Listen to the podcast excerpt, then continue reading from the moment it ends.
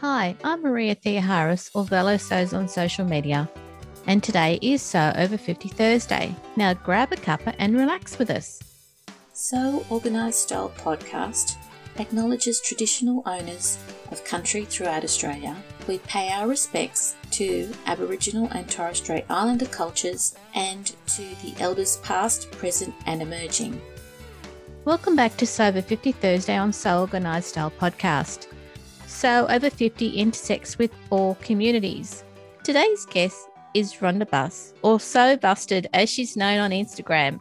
I'm a long time follower of Rhonda's blog, and I'm so pleased that she's here to talk to us today. So let's give a warm welcome to Rhonda. How are you, Rhonda? I'm doing great. Thanks so much for having me. It's really great that we could tee up time together to actually meet now. Yes, I know, after all these years. if listeners don't know, Rhonda's had a blog for many, many years and shared her sewing and her free patterns that she's found for sewists. And that's been such a valuable resource for the sewing community. I have two series on the blog. One is very easy to find because I did a series called Sleeves on Saturdays because I like the putting the words together like that. So sleeves on Saturdays, and I actually show you in that series there are all these different types of sleeves, and I show you how to draft them, taking just a basic straight sleeve and drafting those sleeves.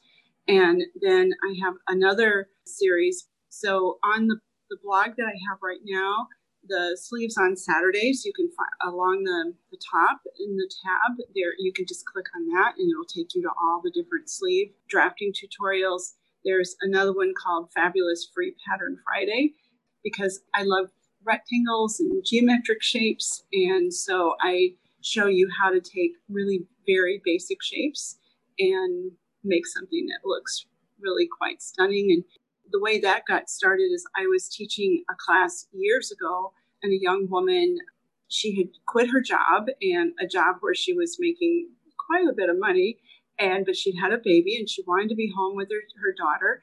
And so i showed her how to do just a basic straight skirt with an elastic waist.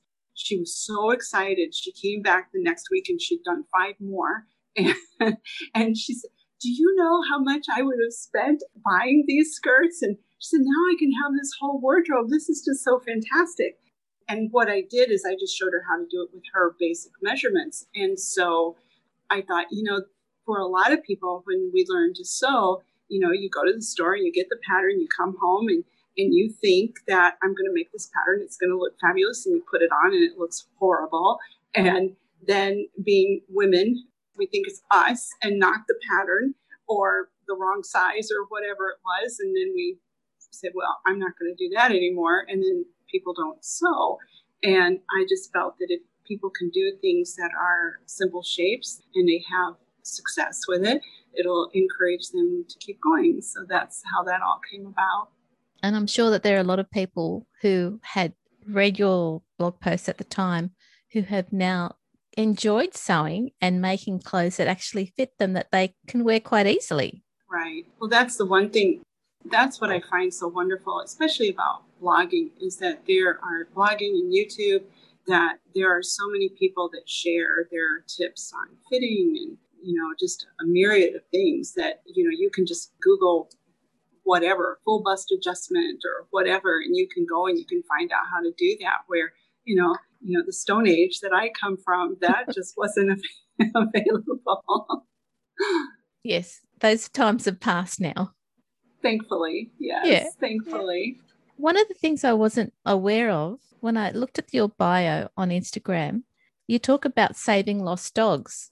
Yes. The story, I think most people, you know, that know about my Instagram account or my blog or Facebook, that I am a pilot. And so years ago, back just prior to September 11th, I was going to go to work for a small airline here in the Chicago area. And then when that happened, that all fell apart. And you know, the aviation industry just really came to a standstill for a while. after. So I decided, what do I want to do? So I knew about an organization that they rescued Airedale Terriers. And I asked, well, do you need someone to help, like fly them from one place to the other?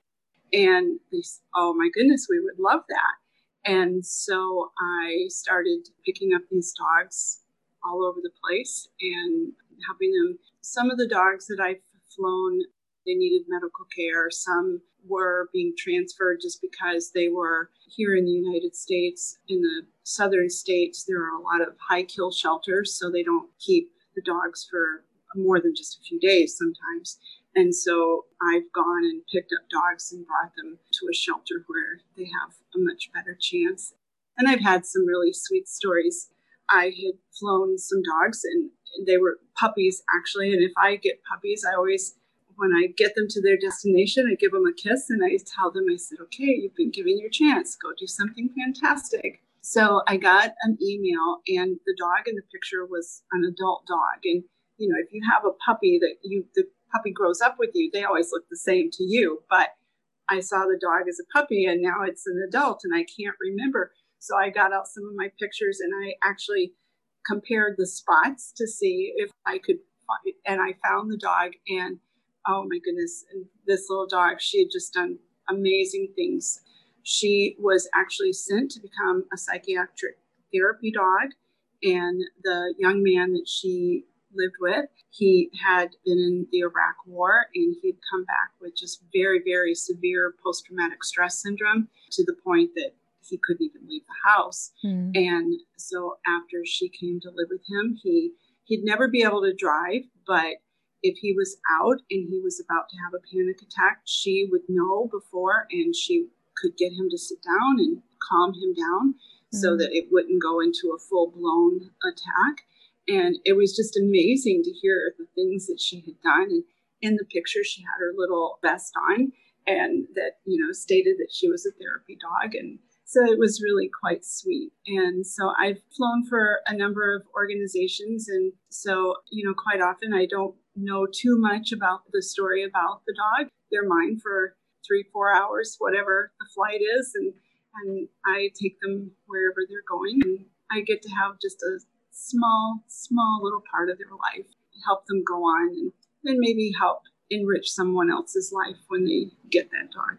That's a wonderful story. That you know that one little dog has done so much for someone who really needed her help or his help. Yeah, that made me feel really. It kind of makes you feel like it's been worth me being on this earth, you know. it's a worthwhile role that you've played for those dogs and for the people who have benefited from their lives. Right.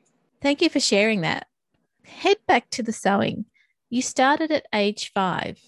It was with my grandmother, and I spent a tremendous amount of time with my grandmother. And I loved everything she did, and what she did, I wanted to do.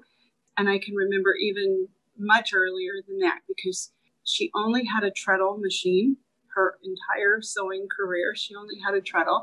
So she would disengage and I would play underneath and, and just work the pedal. And I, two year old, you know, that's just fantastic entertainment.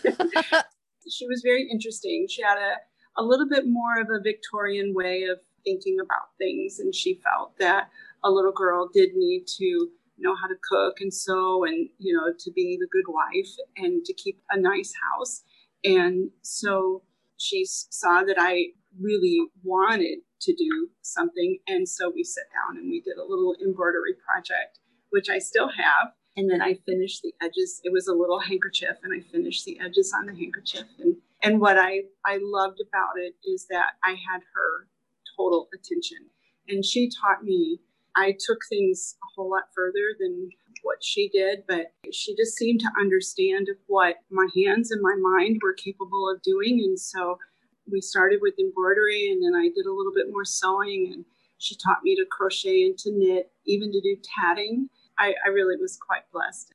And I cooked with her too. So, you know, I, I really thank her for adding so much to my life because if it hadn't been for her, I don't know how I would have ever picked up the things that I know how to do.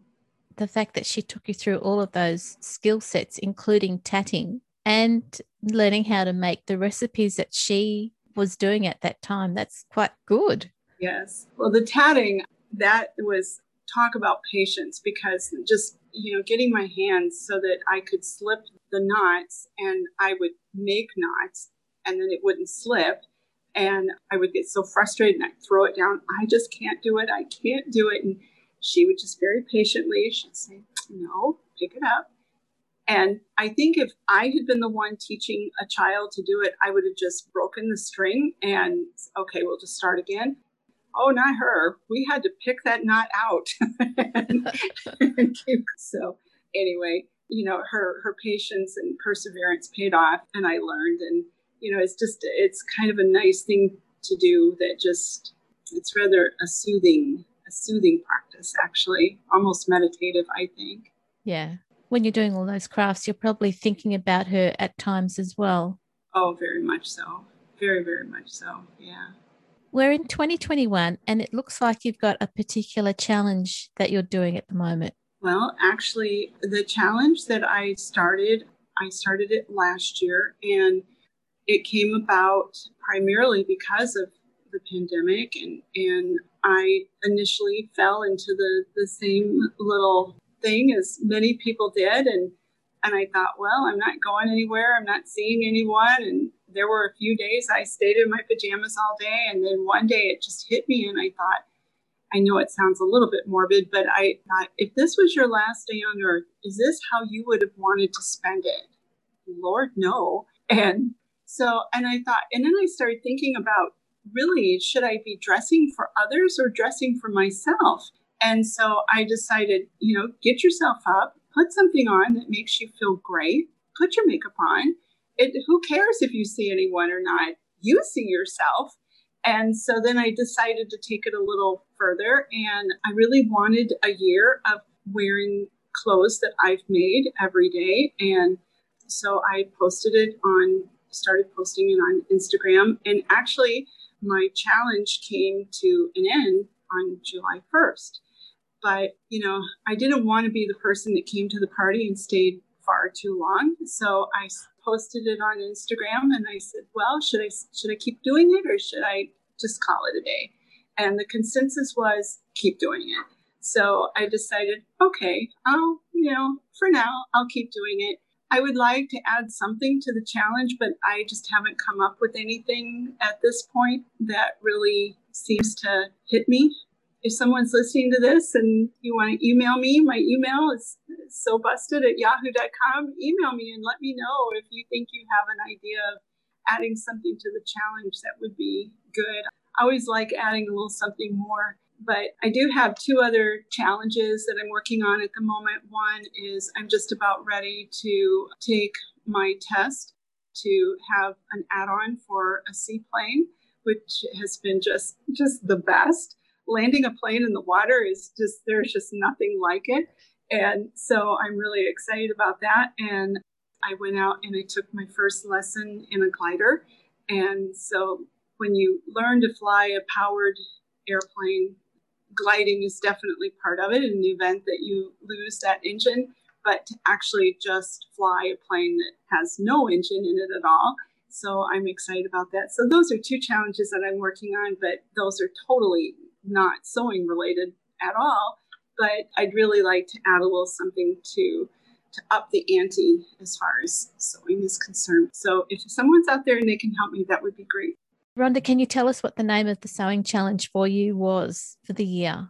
I just called it a one year challenge and I didn't, I don't think I actually ever officially gave it a real name other than just a one year challenge to wear my handmade garments for a year.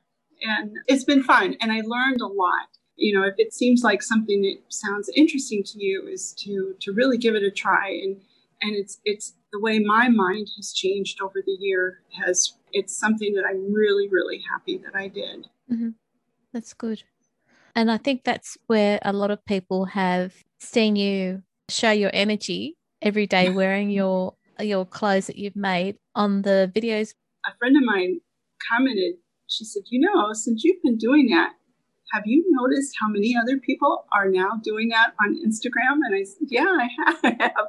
I didn't really think it had anything to do with me. And she said, I think it has, but who knows? That's good. Yeah. You've described why you started doing it. and the fact that people have picked up on that is actually a good thing. I think so. You know, I think that that's one of the things that I like so much about the Sew Over 50 hashtag on Instagram is that I really like that it seems to give women permission to just feel good about themselves and feel good about what they've made and, and celebrate what they're doing. And when did you discover the Sew Over 50 community? I don't know. I think it may have been just prior to starting the challenge, maybe a, a few months before starting the challenge, that I, I just seemed to.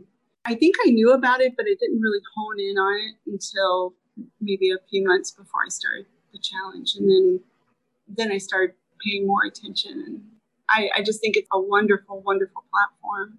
And I know that this year, Sew Over 50 has started to highlight the men in the Sew Over 50 community. So we're in the middle of doing some podcasts with the men from the Sew Over 50 community as well. So I think it's really great to see how it's starting to intersect with a lot of people from many areas. Yeah. Right.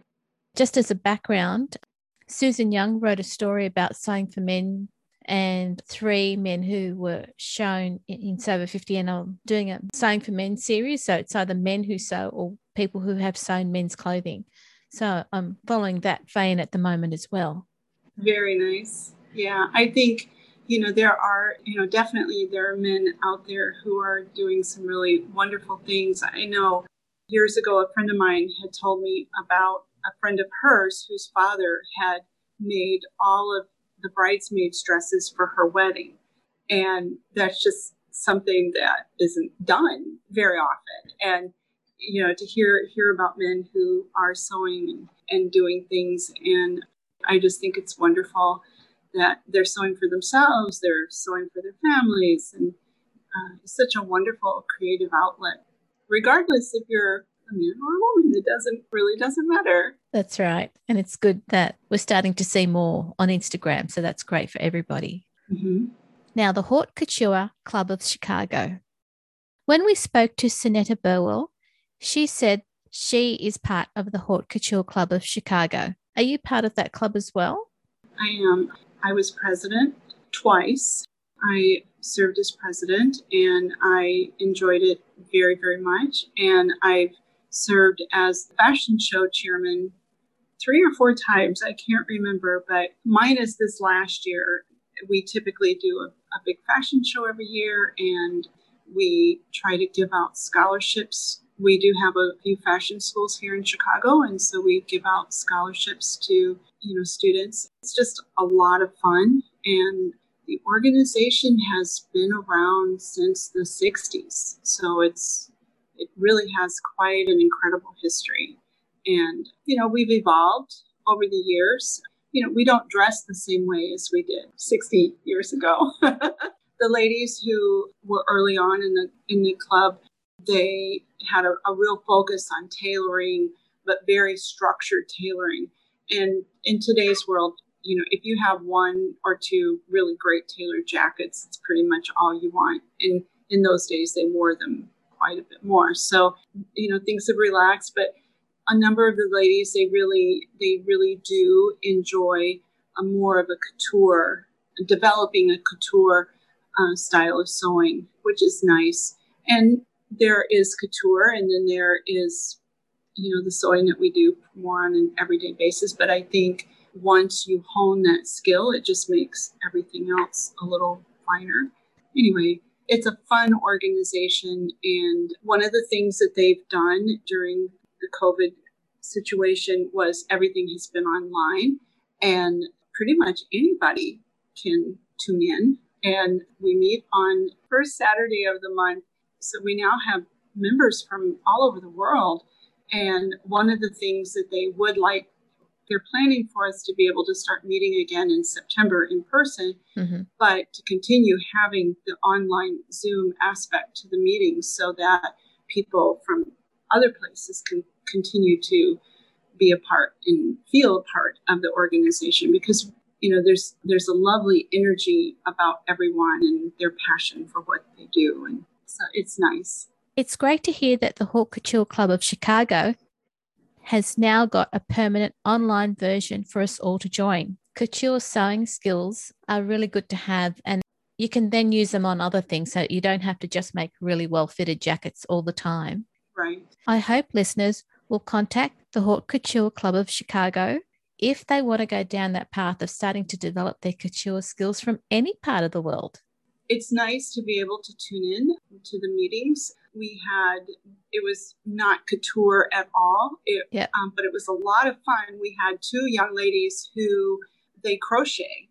The way they add crochet to garments, it just is just funky cool. You know, it's just fabulous, just really fabulous. You know, so adding, you know, something that that really makes a garment stand out in a very special way. So, you know, we have everything from the more artsy type of, you know, the person is doing things that are really quite artsy to having a couture, Susan Khalje.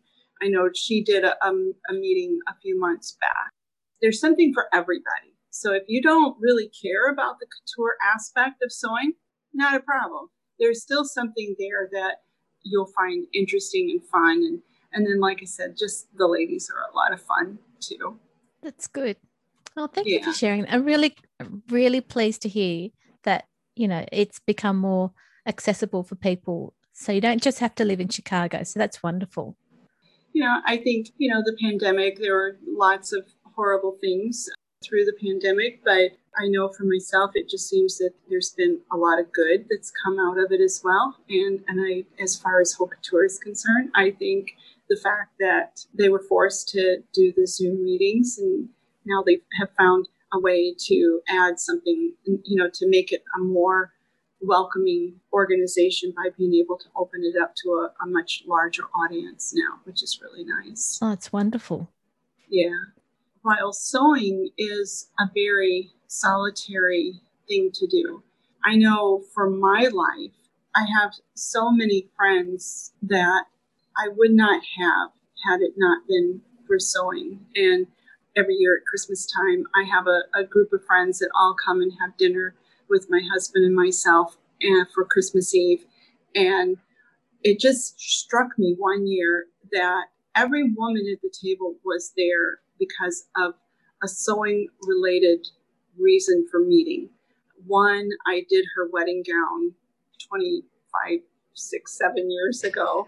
and then the others I've met through Haute Couture, the Haute Couture Club. Mhm.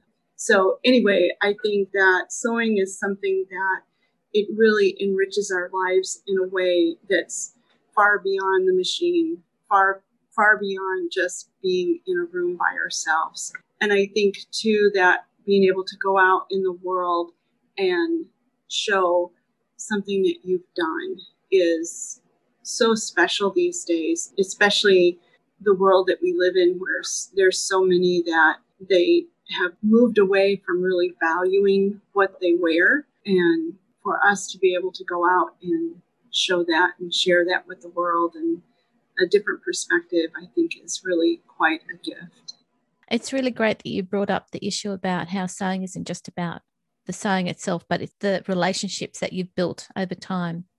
And it they are valuable relationships. very very valuable hmm Rhonda, thank you so much for coming on to the podcast for Sew Over 50. I really appreciate the fact that you've shared so much with us, and I feel so much more inspired now. thank you very much it was really a joy for me I, i've been looking forward to it ever since i heard from you I'm so excited about meeting today, so thank you again. thank you and have a lovely day, listeners. This episode of Sew Organised Style podcast for Sew Over 50 was produced by me, Maria Thea Harris, with permission of Rhonda Buss, sound by bensound.com. You can subscribe to Sew Organised Style podcast, but with an S, not a Z, on all good podcast apps. Make sure you give us a five star rating and review, and we hope that you'll support us through our Patreon account. Make sure you listen to all the free Sew Over 50 podcasts to hear from great people from the Sew Over 50 community. Every podcast is free with the aim to keep you company and encourage you to sew more often. Post any questions or podcast suggestions you have on our podcast website at seworganisedstyle.com or on our Instagram account at Sew or on our Facebook page. We look forward to joining you in your sewing room next time. Stay safe, everyone.